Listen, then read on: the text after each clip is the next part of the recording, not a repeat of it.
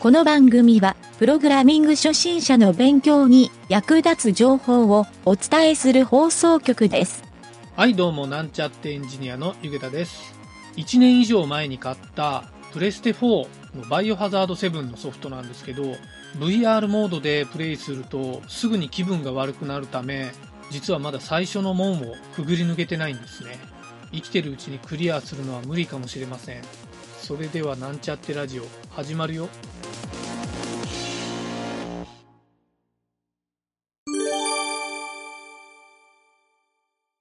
はい、それではプログラミングレッスンの CSS 編に行きたいと思います。今回もですね、便利に使える CSS テクニック編をお届けしたいと思います。えー今回の内容はですね、オブジェクトフィットっていうプロパティですね。はい。これはですね、覚えておくと非常に便利に使えるので、えー逆に知らないとですね、結構困るケースが多いので、ぜひ覚えておきましょう。はい。これはどういう時に使う機能かというと、イメージ画像を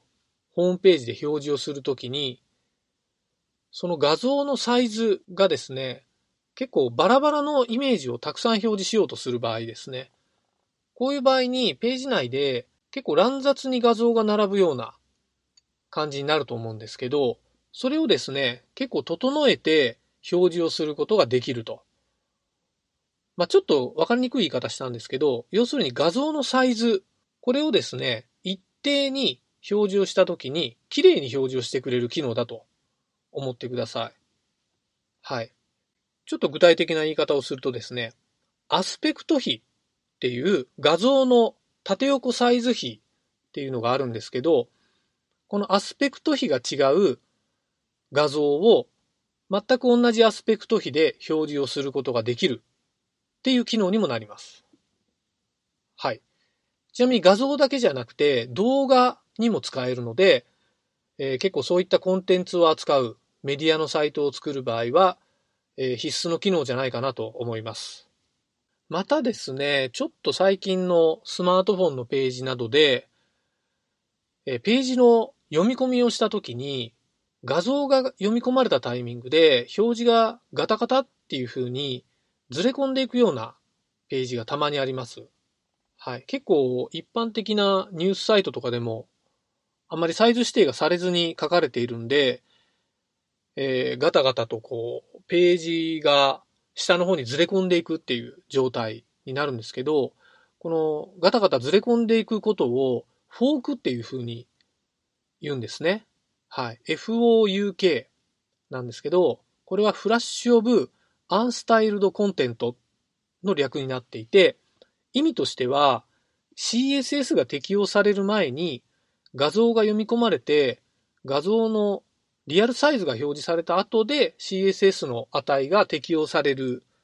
時に画面の中のサイズが変わってくる時にガクっていう風に画面が見えるんですね。えーそういった額をなくすためにですね、スタイルシートではなく、イメージタグの中に、えー with と hate は書き込み書き込みましょうっていうルールがですね、結構いろんなサイトでも言われているんですけど、その場合にそのサイズと CSS のサイズが違っていると、もちろん画像はですね、潰れたような表示になる時があるんですね。縦横比が違うサイズだと、まあそうなりますよね。はい。そういった場合に、このオブジェクトフィットっていう命令を書いておくと、えー例えばトリムをしたようなアスペクト比を合わせてくり抜いてくれた画像表示にしてくれるか、または画像を全体表示させて、えー足りてない部分は背景色を表示するっていう、この全体表示っていう、この2パターンの表示がですね、非常に便利に使えるので、どちらかというと、イメージタグとかビデオタグを書くときは、この設定を必ず入れておいた方がいいんじゃないかなと、僕は個人的に思っている機能なので、えーぜひですね、覚えてもらうといいかなと思います。はい。実際の使い方ですが、これはイメージタグのセレクターに書いておくと便利なんですけど、えー、 object-fit スペルを言うと object-fit コロンえー、あと値ですね。で、セミコロン。はい。この値はですね、実は5種類あるんですけど、基本的には2種類だけ覚えておくので大丈夫です。ちょっと5種類説明するとですね、え、デフォルトの値は何の状態ですね。何っていう NONE。これは画像のその時に指定されているサイズをそのまま表示しようとします。縦横比が画像の実際の縦横比と違う場合は、え、ちょっとへしゃげたような表示になります。あとですね、フィルっていう命令があるんですけど、FILL。これはですね、縦横比のサイズにぴったり合うように拡大縮小表示されます。はい。ただこれはですね、後で説明する機能と全く同じになるので、特にフィルを使う必要はないので、一応説明として挙げておきます。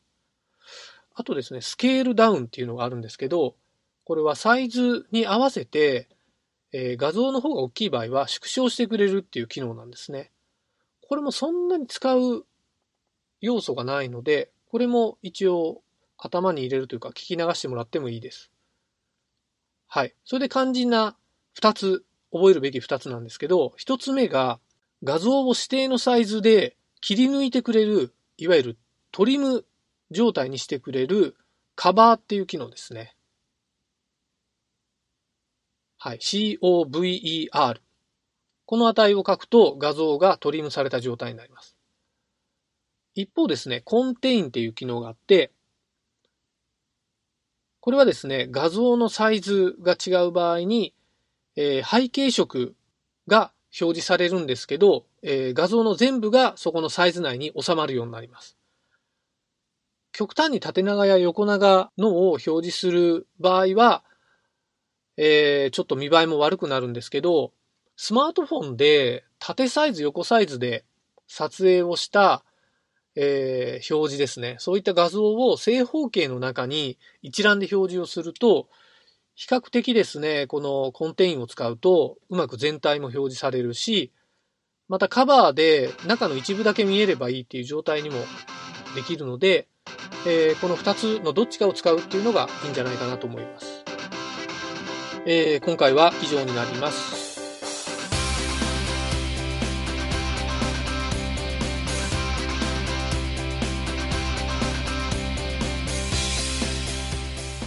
番組ホームページは http コロンスラッシュスラッシュ